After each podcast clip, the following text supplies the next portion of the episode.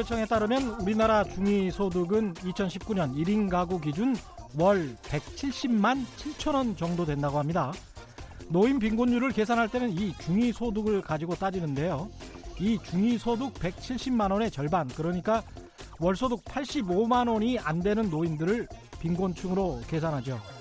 이렇게 따지면 전체 노인의 46% 정도가 빈곤층에 해당한다고 하고 그 비율은 OECD 최고 수준이라고 합니다. 어떻게 해야 할까요? 노인들은 취업도 쉽지 않아서 근로소득보다는 연금소득으로 생활해야 하는데 사회보장제도가 늦게 시작된 우리나라에서는 은퇴해서 연금으로만 생활하는 건 대다수 노인들에게는 언감생심 꿈꾸기 힘들고요. 노인들의 기초연금을 또 확 올린다고 하면 미래 세대에 대한 부담이 가중될 것이니까 현재 국가가 이 노인 문제를 전적으로 다 책임지기는 역부족인 상황입니다. 또 노후에는 꼭 돈만 궁핍한 게 아니죠. 개인이, 가족이, 지역 공동체가 같이 생각하고 풀어야 할 과제들이 많습니다. 망하지 않는 법 기획 시리즈. 오늘은 우리 국민 모두의 고민이 되어버린 노후 리스크에 대한 특집 마련했습니다. 안녕하십니까. 세상에 이익이 되는 방송 최경령의 경제쇼 출발합니다. 오늘의 돌발 경제 퀴즈 먼저 보내드리고 시작하겠습니다. 자녀 리스크라는 말이 있습니다. 아이들이 다 컸어도 경제적으로 지원하면서 되레 부모 노후에 부담이 되는 상황을 말하는 거죠. 최근에는 이렇게 자립할 나이가 되어서도 부모 품을 떠나지 못하고 경제적, 정신적으로 기디어 사는 젊은이들이 늘어난다고 하는데요. 새끼가 어미의 뱃주머니 속에서 자라는 이 동물에 빗대어서 불리기도 합니다. 무슨 무슨 족, 땡땡땡 족이라고 불리죠. 호주 가면 이 동물 많습니다. 이 용어는 무엇인지 정답 아시는 분은 짧은 문자 50원, 긴 문자 100원에 정보 이용료가 부과되는 샵 9730번으로 문자 보내주시거나 무료인 콩과 마이케이로 보내주셔도 됩니다. 정답 보내주신 분들 가운데 다섯 분 선정해서 상품 보내드리겠습니다.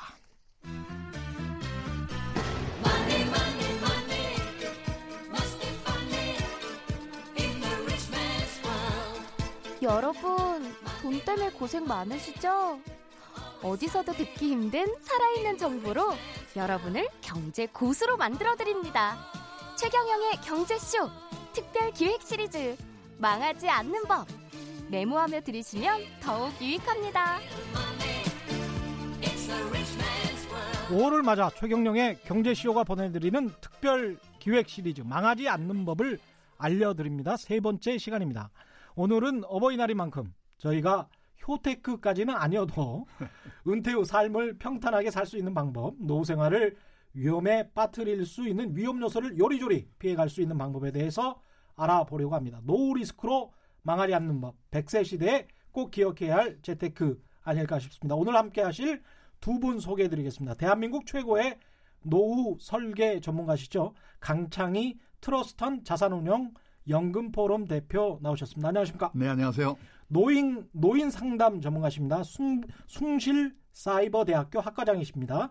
이호선 한국 노인 상담 센터장 나오셨습니다. 안녕하십니까? 안녕하세요. 예. 대표님 먼저 네. 여쭤볼게요. 100세 네. 시대라고 하는데 네. 심지어 2150년에는 뭐 인간이 150살까지 살 수 있다고 합니다.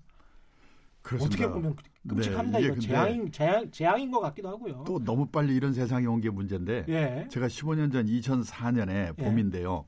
이한 방송에서 장수 리스크 이런 말을 했더니 음. 전화가 빗발치는데 오래 사는 게 축복이지 뭐가 리스크냐. 아 그때만 해도 그때만 해도 15년 전 얘기입니다. 근데 어. 요즘 시중에 유행하는 말이 재수 없으면 120살까지 산다. 사실 그 얼마 전에 고려대학교의 박유성 교수 팀이 이 연구한 발표 자료를 보니까 예. 1945년생 만 74세지요. 예. 이분들 중에서 지금 살아계신 분이라면 남자는 네 분 중에 한 분, 여자는 세 분 중에 한 분이 100세를 돌파한다는 겁니다. 어휴.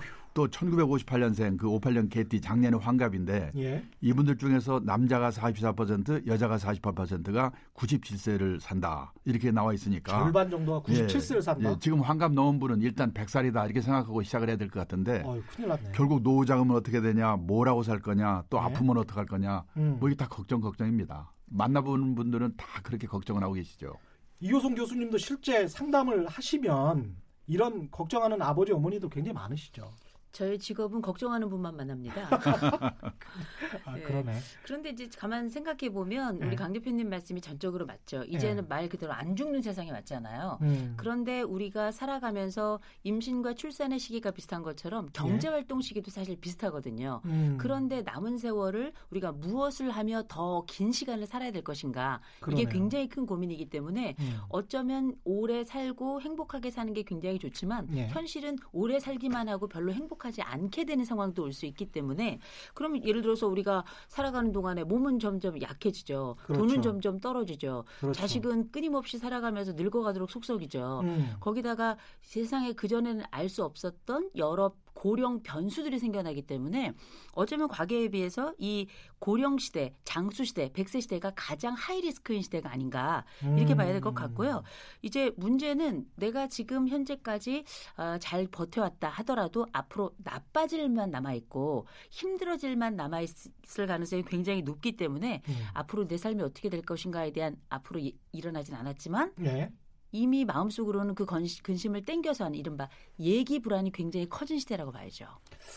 참 그런 생각도 합니다. 그러니까 60세까지 돈 벌어서 그런 이야기를 하더라고요. 60세까지 돈 벌어서 그동안에 그걸로 메꾸고 그다음부터는 그 돈 번 걸로 아프지 않게 안- 또는 아파서 그 네. 병원에 가고 약으로 치료하고 그러다가 30년 정도 살다가 그냥 간다고 그런 이야기를 하던데 이게 지금 노인 부양이라는 것도 90세, 100세가 이렇게 되는 시대면 네. 60세가 90세를 부양할 수도 있고 그런 음. 상황이 될 수도 있겠습니다. 그렇습니다. 1960년 기준으로 우리나라 여성 음. 그러니까 어머니들이 오래 사니까 예. 어머니들의 평균 수명이 54세였는데 예. 2017년 기준 음, 평균 수명은 86세로 32년 늘어났거든요. 예. 그러니까 옛날에 수명이 짧았던 시대는 이 노부모 부양 기간이 평균 5년 정도였는데 예. 앞으로 100세 시대에는 25년에서 30년. 이제는 음. 노인이 노인을 부양해야 되는 시대다. 저는 노노 부양이라고 하는데 예, 걱정이 되죠. 노노 부양. 네. 예. 교수님. 문제는 예. 이제 이 노노 부양이란 말이 말 그대로 노인을 노, 노인이 노인을 부양한다는 말인데 음. 에, 이게 다른 말로 바꾸자면 노인이 노인을 부양한다고 되지만 부양, 양호하지 않은 겁니다. 어. 왜냐하면 이제 본인 스스로도 노후 준비가 안 돼 있는 음. 늙어가는 자녀 세대가 예. 훨씬 더 늙은 윗세대 부모들을 부양을 한다는 게 혼자도 서지 못하는데 같이 서야 되는 상황이 있어요. 그렇죠. 우리가 흔히 백직장도 뭐 맞들면 낫다 예. 이야기하는데 양손이 다 미끄러우면 그 종이는 떨어질 수밖에 없는 거거든요. 아, 그래서 우리가 알고 있는 이 노노 부양이라는 게 음. 일단은 그 제가 볼 때는 개인 부양의 종말의 상징적 표현이 되지 않을까 싶은 생각이 드는 것이 이제는 노인들을 그 젊은 조금 덜 늙은 노인이 부양을 한다는 것 자체가 음. 얼마나 끔찍한 사건들로 이어지고 있는가.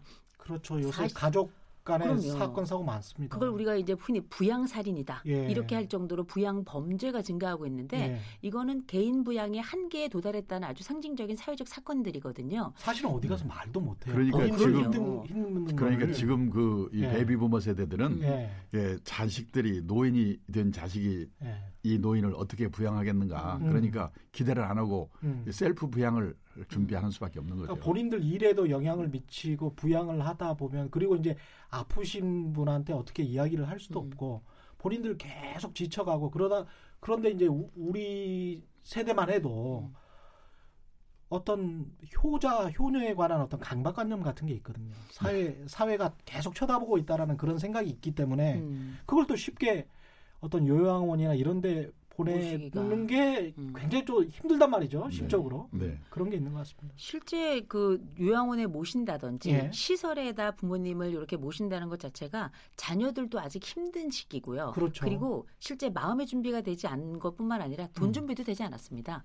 그렇죠. 시설에 모신다는 게 우리가 생각할 때는 두 분만 혹은 한 분만 가시는 게 아니라 그 분들이 가서 계실 동안에 모든 사전 준비들이 다 돼 있어야 되잖아요. 음. 첫째, 괜찮은 시설이 있어야 되고요. 예. 그 시설에 어, 가실 수 있을 만한 여러 가족들 간의 합의가 있어야 되고 그렇죠. 결정적으로 부모님들이 가시겠다고 하셔야 되고요. 동의하셔야 되고. 예. 그리고 마지막으로는 한 번 가시면 거기에 오랫동안 계시기 때문에 음. 해당되는 비용을 지불할 능력이 또 있어야 됩니다.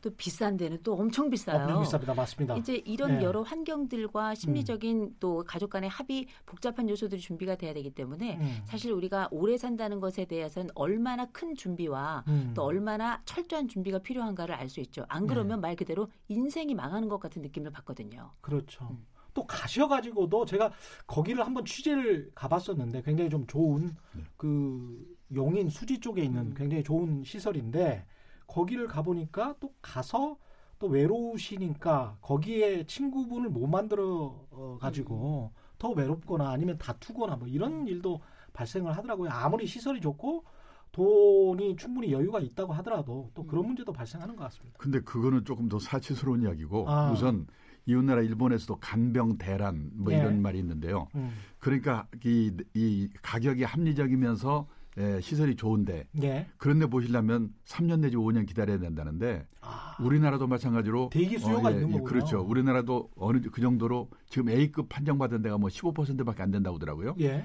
그러니까 괜찮은 데는 몇 년을 기다려야 되고 음. 그리고 그렇지 않은 데는 아주 비싸거나 음. 너무 그렇고 그렇기 때문에 저는 오히려 간병 대란이 더 걱정이라고 생각합니다. 네. 그렇군요. 이 지금 간병 대란 말씀하셨는데 전문가로서 은퇴 후에 예. 노후를 가장 위협하는 요소를 한 가지 뽑는다. 저는 그 어느 예. 한 가지를 꼽는 거가 오히려 위험, 위험하다고 생각하는데 음, 저는 이제 노후의 삼대 불안을 뭐라고 하냐면 첫째가 돈이죠. 예. 그다음에 건강, 그다음에 외로움, 고독이거든요.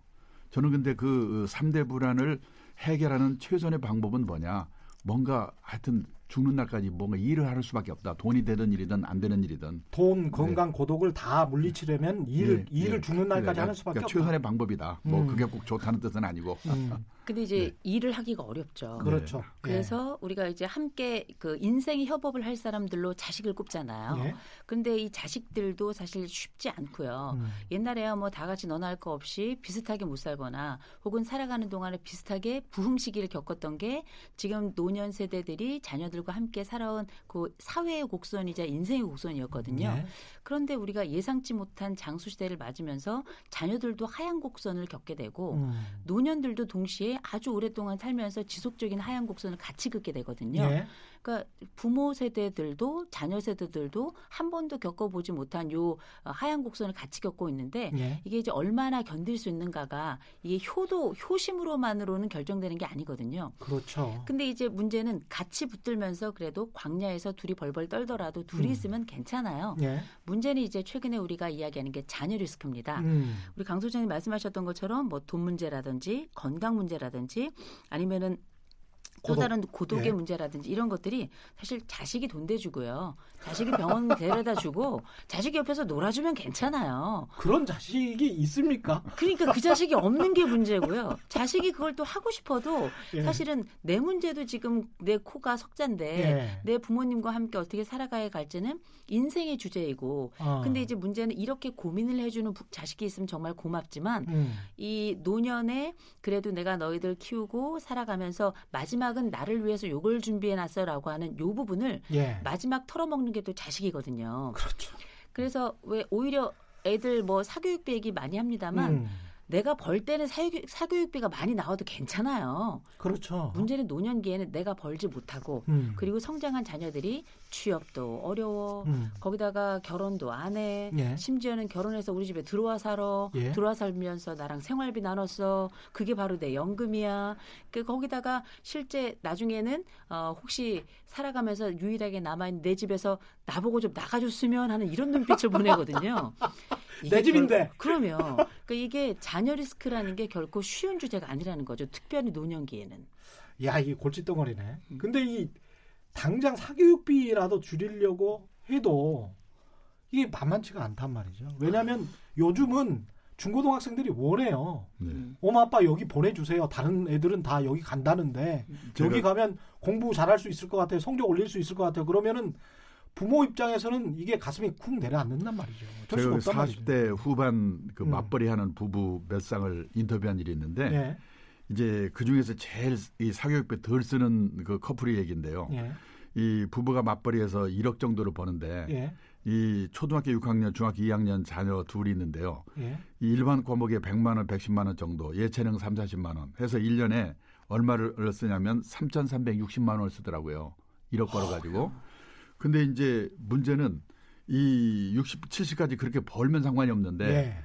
지금 말씀대로 50대 초반이 지금 평균 퇴직 연령이거든요. 그렇죠. 50, 51세. 예. 그때 만약에 퇴직을 에, 주된 직장에 퇴직하게 되면은 수입이 절반 이하로 줄고 그렇죠. 한20% 정도로 주는 거를 당연히 생각해야 되거든요. 그렇죠. 그런데 그때 이제 이 노부모 의료비 간병비 들기 시작하고 음. 근데 애- 애들은 또 이제 그때 초등 아 뭐야 고등학교 대학교 대학교. 들어가기 때문에 예. 본격적으로 돈이 들고 그렇죠. 또 여기서 어 하다가는 이 중산층에서 탈락하게 되거든요. 그러면 이걸 고쳐야 되는데 음. 이게 고치기 어려운 게 뭐냐면 이 남자들이 어디서 밖에서 그런 얘기를 심각한 얘기를 듣고 집에 와가지고 부인한테 애들 과외 공부 돈 너무 드는데 이거 고쳐야 되는 거 아니야? 그렇게 말하면 그 부인은 무장이 잘 돼 있거든요. 부부싸움 이런, 납니다. 예, 이런저런 얘기 들어서 납니다. 당신은 빠져 쓸데없는 소리 하지 마라. 그러면 끝이에요. 예. 근데 제가 주, 무관심. 주위에서 예. 보니까 그 계획 뭡니까 아주 그 준비를 해가지고 하는 제 후배를 하나 봤는데요. 예. 이 친구도 40대 후반인데 음. 한 월 300만 원 정도 이렇게 쓰니까 초등학교 1학년, 3학년인데 음.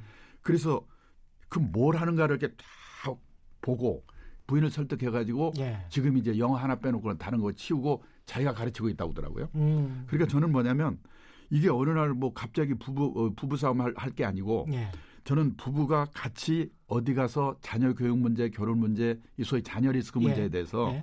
제대로 된 교육을 받아가지고 음. 공통된 인식, 음. 소신을 가지고 이 자식과 결혼 문제를 바꿔야 음. 애도 망쳐먹지 않고 내 노후도 예, 준비가 된다는 거를 정말 제대로 교육을 받고 생각을 바꾸지 않으면 어렵다. 사실 저희가 좀 합리적이어야 될 필요가 있을 것 같은데 네, 미국의 신문들을 보면 네. 대학의 어떤 대학에 뭐 아이비리그라고 할지라도 네, 10만 불, 20만 불씩 돈을 1년에 내고 네, 대학을 나와서 그게 어느 정도의 가성비를 낼 수 있느냐 네. 거기에 관한 보도들이 굉장히 많이 나오거든요. 그냥 철저하게 돈으로 네. 인풋과 아웃풋 그 어느 정도가 돈이 들어가면 어느 정도를 벌 수 있으니까 가는 게 좋다 안 좋다 이렇게 계산을 하는데 네. 우리는 약간 거기에 그 허명과 허례 같은 것 그다음에 자기 체면 같은 게 좀 개입하다 보니까 음. 그냥 무조건 좋은 대학 가야 돼 아니면 무조건 무슨 서울에 있는 대학 가야 돼 그런 생각이 있는 것 같습니다. 아니 근데 일단은 이 사회가 대안이 없는 사회고요. 예. 그러니까 공부 말고는 아이들과 이 사회 구성원들에게 또 다른 안을 주고 있지 않기 때문에 음. 성공 가도를 위한 오- 유일한 길은 그냥 공부밖에 없었어요. 예. 오랫동안. 지금도 사실 그러하고요. 예. 근데 이제 문제는 말씀하신 대로 이제 자녀 양육과 관련된 또 자녀 투자와 관련된 가성비 말씀하셨잖아요. 예. 근데 이게 제, 제가 지금 한참 애들 이제 대학교 이제 막 들어가고 음. 이제 고등학생이고 막 요런 나이 아이들을 키우고 있는데 예. 문제는 요새는 애들이 적어요. 음. 하나 막 이렇습니다. 그런데 애가 그래요. 엄마는 뭐 시킨다 안 시킨다 얘기할 수 있는데 애가 그래요. 아빠 나 여기 학원 가고 싶어. 눈을 쳐다보면서 그 사슴이 나를 아이, 보고 막. 동글동글하게. 근데 알고 보니까 이게 학원비라는 게 예. 하나일 때는 버팁니다. 예. 두 개일 때도 견딜만 해요. 음. 세 개가 넘어가면 아, 그때부터는 계획을 하게 됩니다. 음. 네 개가 되면 그때부터는 부담을 갖게 되죠. 예. 다섯 개가 되면 대출을 생각해요. 이게 이제 사교육이 끝이 없고. 한이 없고요. 음. 더군다나 우리가 마치 구두를 사면 어떤 예. 구두는 1, 2만 원에 살 수 있지만 어떤 예. 구두는 굉장히 비싸고요. 그렇죠. 가방도 우리가 어. 뭐 1, 2천 원, 뭐 4, 5천 원 우리가 아나바다 같은 데 가서 살 수도 음. 있지만 깜짝 놀랄 가격을 볼, 보게 되는 경우도 있잖아요. 그럼요. 사교육 시장이 바로 그 시장이거든요. 음. 그런데 아이가 하나밖에 없는데 그리고 그 아이도 원하고 이 길밖에 없는 대안이 없는 사회 속에서 또 다른 선택을 할 수 있는가 쉽지 않거든요. 근데 문제는 애가 그렇게 해가지고 열심히 또 투자를 했는데 네. 좋은 대학을 가냐? 크게 또 그렇지 않거든요. 그리고 좋은 대학을 갔어요. 그 네. 취업을 잘하냐? 크게 또 또, 그- 그렇지. 않거든요. 요새는. 그래서 그렇다고 해서 네. 그래서 결혼을 하고 또 안정적으로 살아가냐 이 그런 보- 보장이 되지 않는 사회 속에 살기 그렇죠. 때문에 어쩌면 우리가 아, 아이들과 함께 살아가면서 아이들을 탓할 수도 없고요. 음. 그렇다고 내가 열심히 살아왔고 아이들에 대해서 이 투자를 한 거에 대해서 또 후회를 할 수도 없습니다. 예. 그러면 우리가 실제 아이들과 함께 살아가면서 이 사교육비를 줄일 수 있느냐? 줄일 수는 있을 거예요. 음. 근데 우리가 말하는 이미 사교육 시장과 이 교육 현장과 사회 시스템이 합리라는 걸 생각하거나 고려하기 어려운 이 사회 구조가 이미 됐거든요. 다 내몰리고 있다는 그럼요. 그런 말씀이죠. 비합리적 예. 구조 속에서 합리적 사고를 한다는 것 자체가 굉장히 어렵기 때문에 예. 그럼 이럴 때는 어떻게 해야 되는가? 아이들과 함께 새로운 대안을 찾기가 어려운 상황이라면 음. 아이들하고 함께 이제 제가 늘 말씀드린 게 어, 가족 회의의 중요성하고 예. 그 합리적 판단을 위해서 우리가 할 수 있는 최선과 차선에 대한 이야기를 끊임없이 함께 나눠야 돼요. 음. 그래서 우리가 흔히 말하는 대화의 중요성이 어쩌면 가장 어려운 시기에는 최고의 대안이다. 이렇게 예. 말씀을 드릴 것 같은데 음. 어, 아이들도 이제는 알고 있죠. 다행인 건 옛날에 대통령, 판사, 검사하겠다는 친구들보다 예. 아이돌 되겠다는 친구들이 많아요. 맞습니다. 얼마나 고마운지 몰라요. 이게 예. 학원이 그 하나밖에 없거든요. 음. 최근에 성장하고 있는 중고등학생들, 대학생들이 얼마나 똑똑하고 예. 현명하고 창의적인가. 음. 그러니까 이런 부분들이 무조건 막혀 있는 문은 아니고요. 다만 이 부분에 있어서 이 부모들이 어느 정도 투자할 것인가는 포르션 곧 어, 퍼센티지를 조금 미리 마음에 가지고 있어야 된다고 생각합니다. 어느 다- 정도가 적, 저는? 전체 자산에 예. 아이들을 위한 그 교육 비분이 정말 최고로 갔을 때도 40%를 넘으면 안 된다고 생각하고요. 가장 적정선은 30%내 자산과 예. 내 월급의 30%를 넘는다면 이건 이미 과도한 지출이고요. 이건 회수할 수 없는 지출이라고 저는 생각하기 때문에 아, 소득의 30%. 그렇죠. 예를 예. 들어서 내가 100만 원을 번다, 음. 30만 원 넘으면 안 되고요. 음. 그 300만 원을 번다, 90만 원을 넘는다면 이건 제가 볼 때는 음. 과도함을 넘어서 음. 이건 아이들에게도 또 우리 가정 경제에 있어서도 그렇죠. 안정선을 넘어서는 거라고 저는 판단하고 있어요. 가정이 화목해야 가정 교육도 되고 뭐 그런. 거니까요. 그 소장님은 어떻게 생각하십니까? 대표님은? 근데 예. 지금 뭐냐면 예. 그이 미국이나 서, 유럽에서는 이, 예를 들어 대학 등록금은 부모의 책임이다. 예. 아니 저기 본인들의 책임이다. 예. 근데 우리나라 일본에서는 부모의 책임이다. 그렇죠. 근데 이제 예. 그, 그런 나라에서는 뭐냐면 음. 에, 자기가 아르바이트하든지 융자받아 다녀야 되기 때문에 음. 공부를 다 좋아하는 거 아니거든요. 음. 공부가 싫고 학교 시원찮으면 음. 들어가봤자 취직도 안 될거 예. 차라리 그 돈으로 장사하든지 딴 일 한다는 겁니다. 고등학교만 졸업하고. 그렇죠. 예. 예, 근데 우리는 이 부모가 돼주니까 공부가 음. 싫어도 학교 시원찮아도 무조건 들어가 취직이 더 안 되는 거거든요. 가서 또놀 예. 수도 있다라고 생각을 하는 거죠. 예. 그러니까 이 지금 뭐 이- 예. 여기서 그 하나만 가지고 구조를 하게 되면 뒤에 있는 얘기들 할 수가 없을 것 같아서. 예. 네. 그렇군요. 네. 이 지금 일단 자녀 리스크는 조금 더 나중에 이야기를 해보도록 하시고요. 네. 갑자기 들이닥친 예. 어떤 내가 사기를 당해버렸어. 뭐 금융 사기를 당했어, 투자 사기를 당했어, 아니면 갑자기 아파. 음. 이럴 때는 목돈이 필요한데 이렇게 그 생각지도 않은 노후를 위협하는 어떤 위험 요소 여기에 그- 관해서 좀 말씀을. 근데 그래서 이제 네. 저는 그 이, 요즘 많이 그러죠.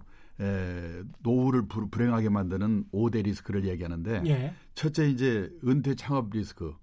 이뭐 음. 이거는 뭐 다 아는 얘기고요. 그다음에 금융 사기 리스크. 예, 그다음에 중대 질병 리스크, 황혼 리스크, 황혼 이혼 리스크. 예, 그다음에 이제 성인 자녀 리스크. 이게 이게 다섯 가지가 이제 여기인데 예. 여기에 플러스해서 자산 구조 리스크가 또 우리나라에 큽니다. 자산 구조 리스크. 예, 75%가 부동산이거든요. 그러니까 계속 부동산이 오르면 상관이 없는데 예. 만약 이웃나라 일본처럼 한 30년 계속 부동산이 그렇죠. 떨어졌거든요. 음, 제 친구가 동경 수도권에 살고 있는데 음. 28평짜리 아파트에 살고 있는데요. 예, 그거를 1984년도에 우리 돈으로 1억 2천만 원 샀는데 예, 그게 한창 비- 높을 때 1991년 3억 6천만 원까지 올랐다가 예. 지금 3천만 원, 4천만 원에도 안 팔린다는 거예요. 3천만 원? 예, 예. 우리 돈 우리 돈으로. 음. 그러니까 팔아봤자 1년 생활비가 안 되는 거죠.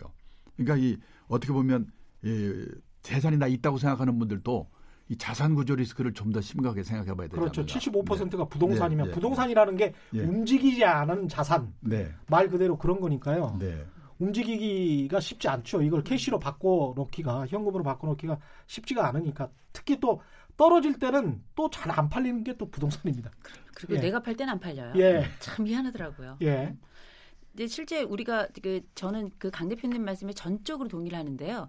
이 자산 리스크라고 하는 거를 우리가 돈 문제라고 생각을 합니다만 음. 인생을 전체로 봤을 때 제가 볼 때 가장 꼼꼼하고 가장 철저하게 자산에 대한 고민과 분석과 상담을 받아야 되는 게 저는 중년 이후라고 생각을 해요. 예. 왜냐하면 이 시기가 되면 여러 변수들이 많아지는 시기인데 음. 이 변수들과 관련해 가지고 사전에 내가 이 정도는 준비를 하고 이 정도는 어디에 쓰겠다라고 하는 음. 이런 분배가 미리 돼 있지 않으면 예. 나중에 통장을 열어보면 완전히 그야말로 밑에 솥에 구멍이 뚫려 있는 아. 이런 상황이 오고 그리고 그때는 회복이 불가능한 시기거든요. 그러니까 주머니를 따로 준비해라 이렇게. 각각의 우리가 왜 예. 뭐늘 투자 전문가들이 분산 투자 예. 이야기를 하는데 저는 중년 이후가 됐을 때는 반드시 음. 영역별로 건강, 음. 그다음에 관계, 음. 그다음에 나의 뭐 교육이라든지 이후 나의 자기 투자라든지 또 예. 자녀 관련해서도 나누어서 이 돈에 대한 준비뿐만 아니라 요 씀씀이에 대한 따로 주머니들을 준비를 하지 않으면 예. 주머니를 일단 섞어 놓잖아요. 음. 물론 돈이 없어요. 없습니다만 그럼에도 불구하고 예. 그 없는 주머니 안에서도 여러 개의 분리된 주머니를 갖지 않으면 이 합쳐진 주머니가 나중에 한꺼번에 쑥 빠져버리는 상황 어디로 빠져 나갔는지 알지도 못하는 새 마치 그 주머니가 뭐 증발되듯 이런 상황이 올 수 있기 때문에 음. 자산에 대한 리스크 가장 중요하다고 생각하고 그 중에서도 이렇게 어, 분리되어 있고 또 그 어떤 한쪽이 빠져나가더라도 다른 것들이 지탱할 수 있을 만한 음. 이런 구분 굉장히 중요할 거라고 봅니다. 근데 이제 예. 구분 그 그것도 중요한데 뭐냐면 지금 인생에서 가장 그 재산이 많을 때가 50대거든요. 예. 50대 보, 가구의 보유 자산 현황을 통계청 자료를 보니까 음. 예, 평균 총 자산이 4억 8천만 원이에요. 예. 근데 거기서 이제 부채 차입금이 평균 8,600만 원입니다. 예. 그걸 빼게 되면은 3억 9천만 원 정도가 순자산 자기 자본인데 예. 언제 생각하면 50대 후반에 재산이 3억 9천 정도 있으면 음. 그럭저럭 먹고 살 수가 아닌가 이렇게 생각하는데 예.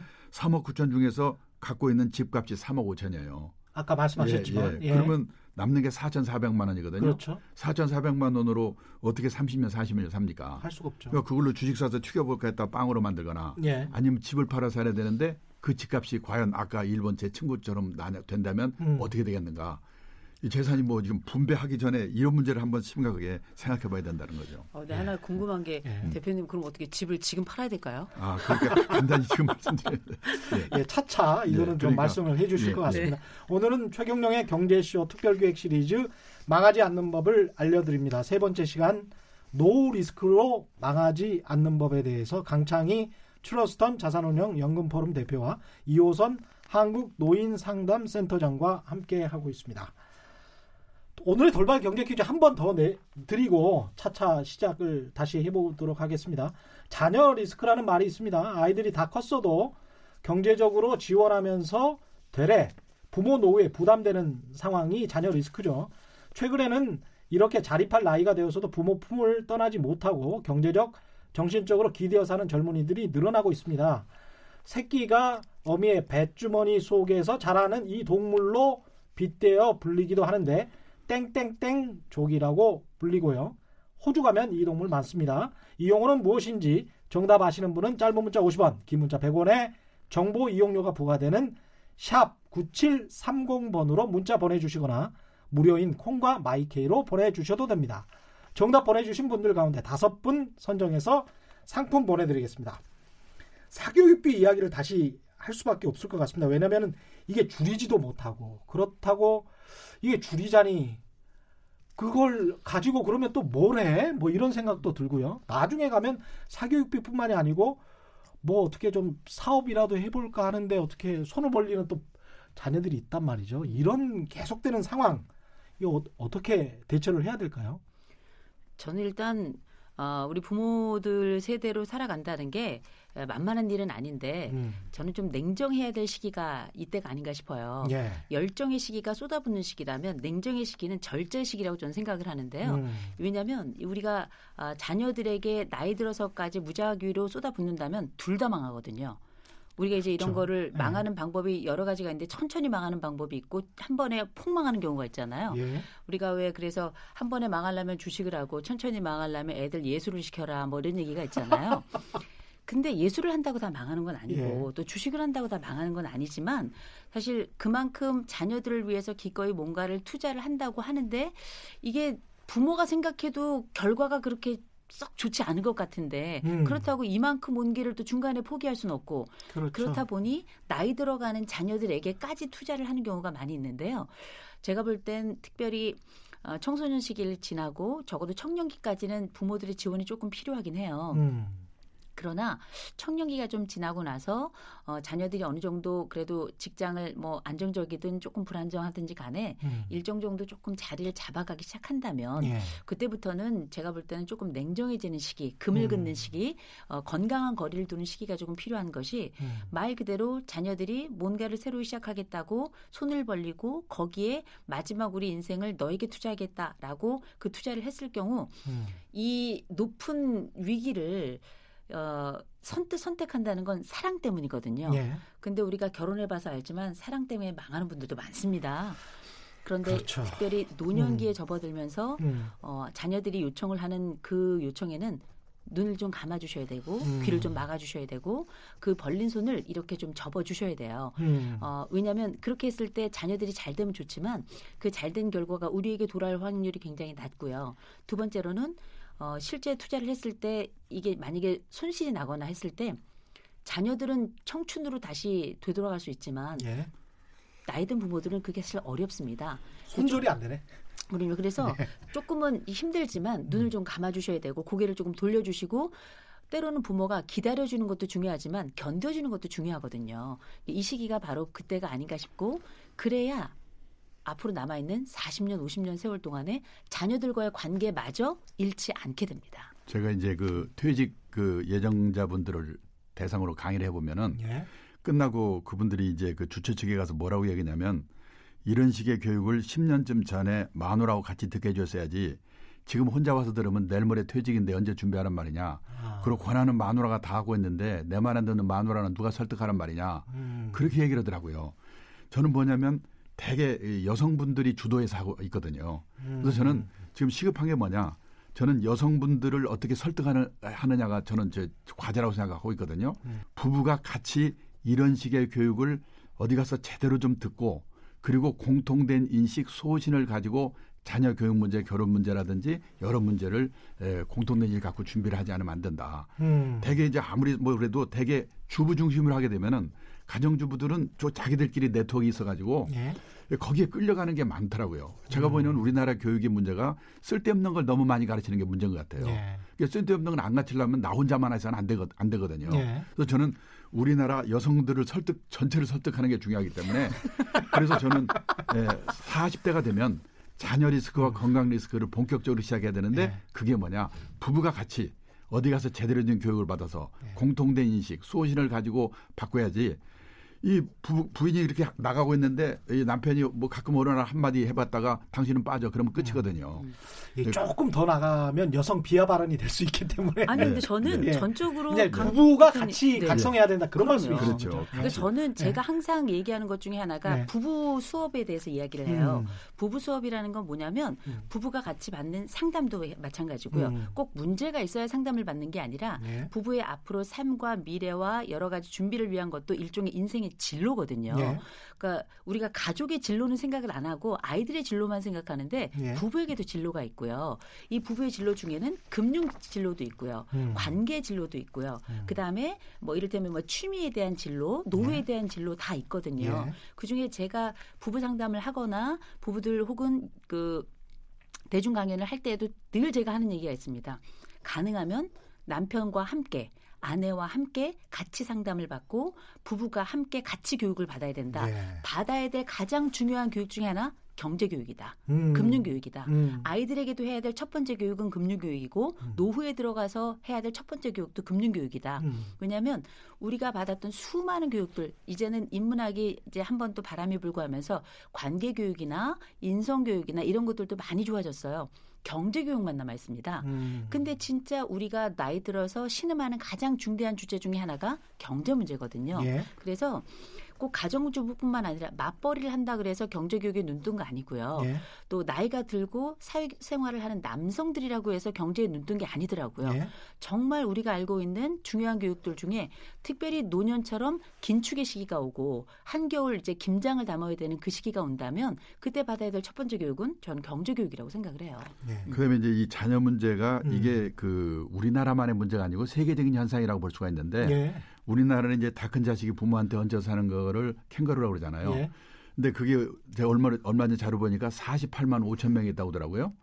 근데 48만 5천. 어, 예, 있대요. 그 예. 뭐 저도 제가 세워지 않은데 예. 표를 보니까. 근데 이웃나라 일본에서는 그걸 캥거루를 뭐라고 부르냐면 parasite single이라고 부르는데 이게 기생충? 뭐냐면 기생충적 독신이라는 뜻인데 일본의 35세에서 44세 아 44세까지 10년 인구가 1,895만 명인데 네.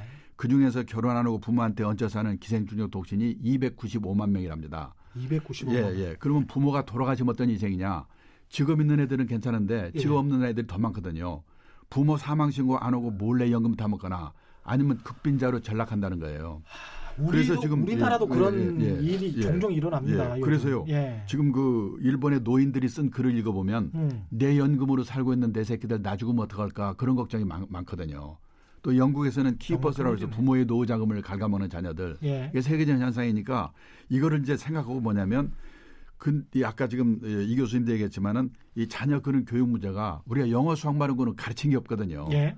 제가 얼마 전에 책을 쓰면서 조사해 보니까 미국의 고등학교 교과서에는요. 음. 이 뭡니까 경제적 자립 그다음에 자산 관리 음. 이런 문제에서 나온 지- 페이지가 43페이지쯤 되는데 예. 우리나라는 몇 페이지 되지도 않지만 또 선택을 안 해요. 수능에서 서- 경제 선택한 애가 2.5%밖에 안 된다고 하더라고요. 예. 그러니까 대학을 졸업해도 저축이라는 말과 투자라는 말이 어떻게 다른지 이것도 음. 몰라요. 아.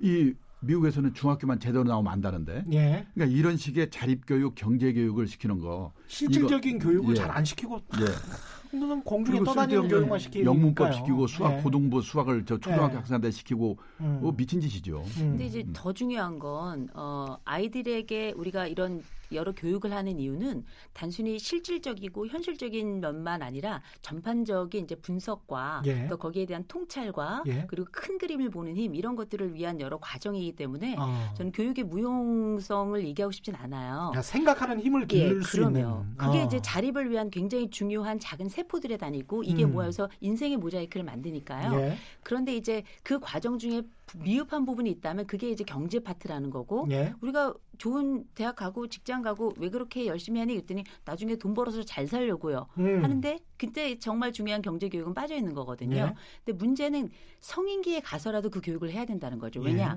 이제는 60에 죽는 시대가 아니라 예. 음. 100살을 넘어서 말 그대로 거의 영생의 시대에 도래 있잖아요.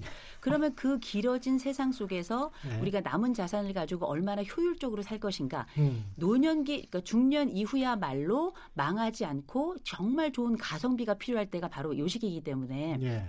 그래서 이제 아, 우리가 망하지 않는 또 중요한 그 인생의 제일 중요한 것 중에 하나가 아, 우리가 돈 문제가 나왔습니다만 예. 어, 자녀 리스크보다 더 중요한 게 사실은 부부 리스크거든요.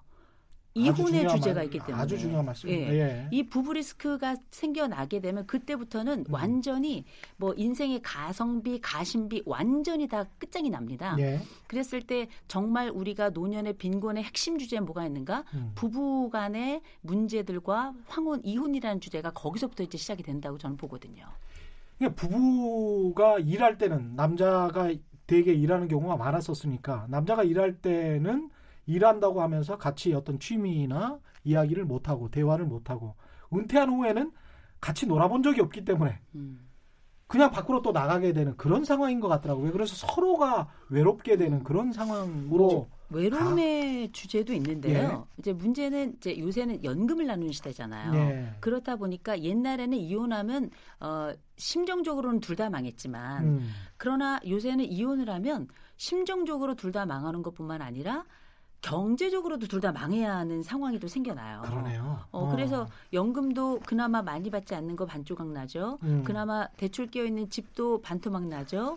실제 이혼을 했을 때 내가 가지고 있는 음. 행복감보다 막상 현실이라고 하는 주제가 옛날에는 여성들에게만 남아 있는 주제였어요. 경제적인 어려움 예. 때문에 이제는 남성 여성 모두에게 남아 있는 주제가. 돼 버려서 예. 이게 사실 중년을 넘어가면서 2018년도 지금 결혼 이혼 통계를 보면 음. 어 20년 이상 되신 분들의 이혼이 33.4%잖아요. 예.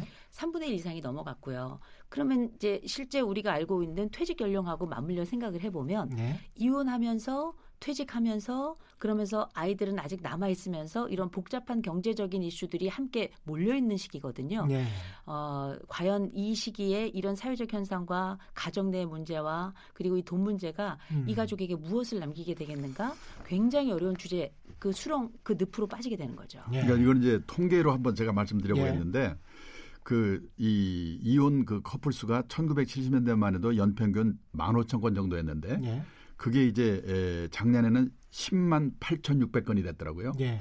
그렇게 엄청나게 늘었는데 예. 근데 옛날에는 결혼해서 4년 이내에 아이고 실수했구나. 음. 그리고 이혼하는 비율이 제일 높았는데 지금 이, 이 교수님 말씀하신 대로 결혼해서 20년 이상 된 소위 이 중년 황혼연애 커플 수가 1990년만 해도 5%밖에 안 됐는데 예.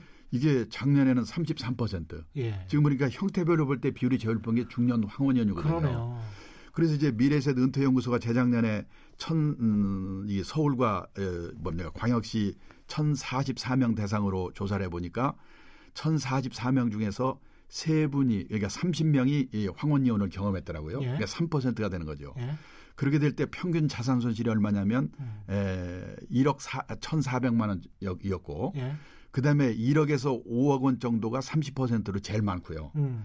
그다음에 문제는 이것만 있는 게 아니라 지금 말씀하신 대로 연금도 분할해야 되죠. 음. 그리고 또 하나는 이 정신적 어, 이 고통이 심해서 음. 그거에 의해서 이제 자살수가 되는데 한림대학의 고령사회연구소가 예, 춘천에 거주하는 2,000명 대상으로 조사를 해보니까 이 중에서 8%인 167명이 자살 위험 집단으로 분류가 됐는데 그 중에 절반 정도가 배우자와 사별이나 이혼하고 또는 별거 중인 아. 그런 분들이더라. 그러니까 이 황혼이혼 리스크가 경제적인 문제가 아니라 정신적 고통, 이혼까지 예, 뭐, 이 뭡니까 저 우울증까지 이렇게 그렇죠. 네. 내가 왜 무엇 무엇을 위해서 그동안 뭐 수십 년 동안 살았지 그렇죠. 이런 어떤 회의감이 들 것 같아요. 어, 근데 이제 예. 막상 이혼을 하고 또 이런 위기를 경험하신 음. 분들, 그러니까 우리가 뭐 어, 오죽했으면 이혼하겠어요. 음. 그러니까 그 심정은 이해가 가고 막상 또 이혼을 했을 때 누군가는 또 행복한 분들도 계십니다. 예. 어, 그런데 이제 아무래도 전반적으로 어려움을 많이 호소를 하세요. 예. 근데 진짜 막상 이혼을 하고 나서는 아우 후련해 너무 좋아 딱 하고 어, 문 밖을 딱 나가 보면 그때부터 혹한기가 시작이 되는 겁니다. 음. 그래서- 후련해 하는 분들은 여성분들이 대부분이죠. 그쵸. 그러니까 남성분들의 입장에서 한번 생각하면 이게 이제 이 비극이 이렇게 예. 크다는 네, 걸 아니, 알아야. 남성분들도 많이 후련해 하시더라고요. 근데 이제 중요한 건 뭐냐면 막상 그렇게 마음은 후련할 수 있어요. 예. 그런데 그게 처음에는 어, 한겨울에 잠깐 뜨거운 시점에 문을 열면 시원하지만 음. 문을 계속 열어놓으면 음. 감기 걸리거든요. 몸살이 오는 겁니다. 그래서 막상 이혼한 이후에 어려움을 경험하는 분들 중에 상당수가 뭐라고 하냐면 이렇게 말씀하세요. 그래도 내가 돈이라도 있었으면 음. 이 대접 안 받고 음. 내가 돈이라도 있었으면 어, 나가서 내가 하고 싶은 거 하고 먹고 싶은 거 많고 또 새로운 사람을 만나기도 어렵지 않았을 것이다. 그렇죠. 결국은 기승전 돈이 되더라고요. 그래서 이게 안타깝네요. 어, 예. 이혼이라고 하는 것이 관계적 측면에서 또 심정적 측면에서 많은 부분을 우리가 다뤄야 하고 음. 이야기되는 부분도 있지만 예. 실질적으로 이혼 이후의 삶과 그 적응에 관련된 부분은 음. 경제적인 이슈가 굉장히 큽니다. 마지막으로 장수 시대의 행복한 노후를 즐기면서 위험 요소, 위험 요소를 굉장히 이제 많이 이야기를 했는데 마지막 조언 한 마디씩 좀 부탁드리겠습니다. 네, 저는 그 이 항상 그 얘기를 하는데 예. 에, 퇴직이 두렵지 않은 이런 그 가정을 어, 이루기 위해서는 이, 어떻게 해야 되는가? 첫째는 가정 경제에서 거품 요인, 낭비 요인을 제거하는 게 참 중요하다. 왜냐하면 지난 3, 40년 동안 우리가 고성장 시대, 특별한 시대를 살았기 때문에 음. 우리는 의식하지 못하고 우리는 아낀다고 생각하는데 이 미국, 일본 선진국 사람들이 우리를 보면은 너무나 낭비 요인이 많다는 예. 거고요. 그 중에서도 지금 우리가 계속 얘기해온 이 자녀에게 음. 들어가는 돈을 줄이는 게 두 번째로 중요한 거고 예. 그다음에 세 번째는 그렇기 때문에 이 세상을 떠날 때까지 최저 생활비 정도를 이 연금, 삼층연금, 국민연금, 퇴직연금, 이 개인연금으로 이렇게 받을 수 있도록 음. 젊을 때부터 준비하는 게 중요하고 음. 그다음에 우리나라 사람들이 보면은 돈을 버는 문제만 이렇게 대개 생각하지 예. 이 금융회사에서도 버, 버는 얘기만 조언해 주지 예. 이제 퇴직하고 나서 인출 전략 예. 어떻게 죽을 저, 내 생명보다도 돈의 생명을 길게 할 수 있는 노력을 안고 있거든요. 음. 그러니까 인출 전략을 잘 세우는 게 중요하고 그다음에 마지막으로 아까 말씀드린 것처럼 결국 노후의 삼대 불안, 돈, 건강, 이 고독, 고독. 이거를 해결하는 최선의 방법이 뭔가 소일거리, 어. 일이 있어야 된다. 그렇게 말씀드리고 싶습니다. 예. 교수님. 우리가 제일 중요한 건 준비일 거예요. 그러기 위해서는 한 번도 받아보지 않은 인생의 상담, 그 중에서도 경제 상담 꼭 한번 받아보시고 그 가운데 관계 상담도 받아보시면 좋은데요. 그 중에 말씀드리기는 말 그대로 자녀에게는 그 전보다는 약간 차가운 냉정으로 음. 배우자에게는 그 전보다 뜨거운 열정으로, 열정으로. 이 냉정과 열정 사이에서 노후를 준비하신다면 음. 최고의 비수가 비법이 되지 않을까 싶습니다. 예, 오늘 두 분 긴 시간 말씀 고맙습니다. 예. 고맙습니다. 예, 감사합니다. 강창희 출러스탄 자산운용 연금포럼 대표와 이호선 한국노인상담센터장과 함께했습니다. 오늘의 돌발 경제 퀴즈 정답은 캥거루족이었고요. 당첨자는 인터넷 홈페이지 그리고 제작진이 직접 또 연락드리겠습니다. 저는 KBS 최경영 기자였고요. 지금까지 세상에 이익이 되는 방송 최경영의 경제쇼였습니다. 고맙습니다.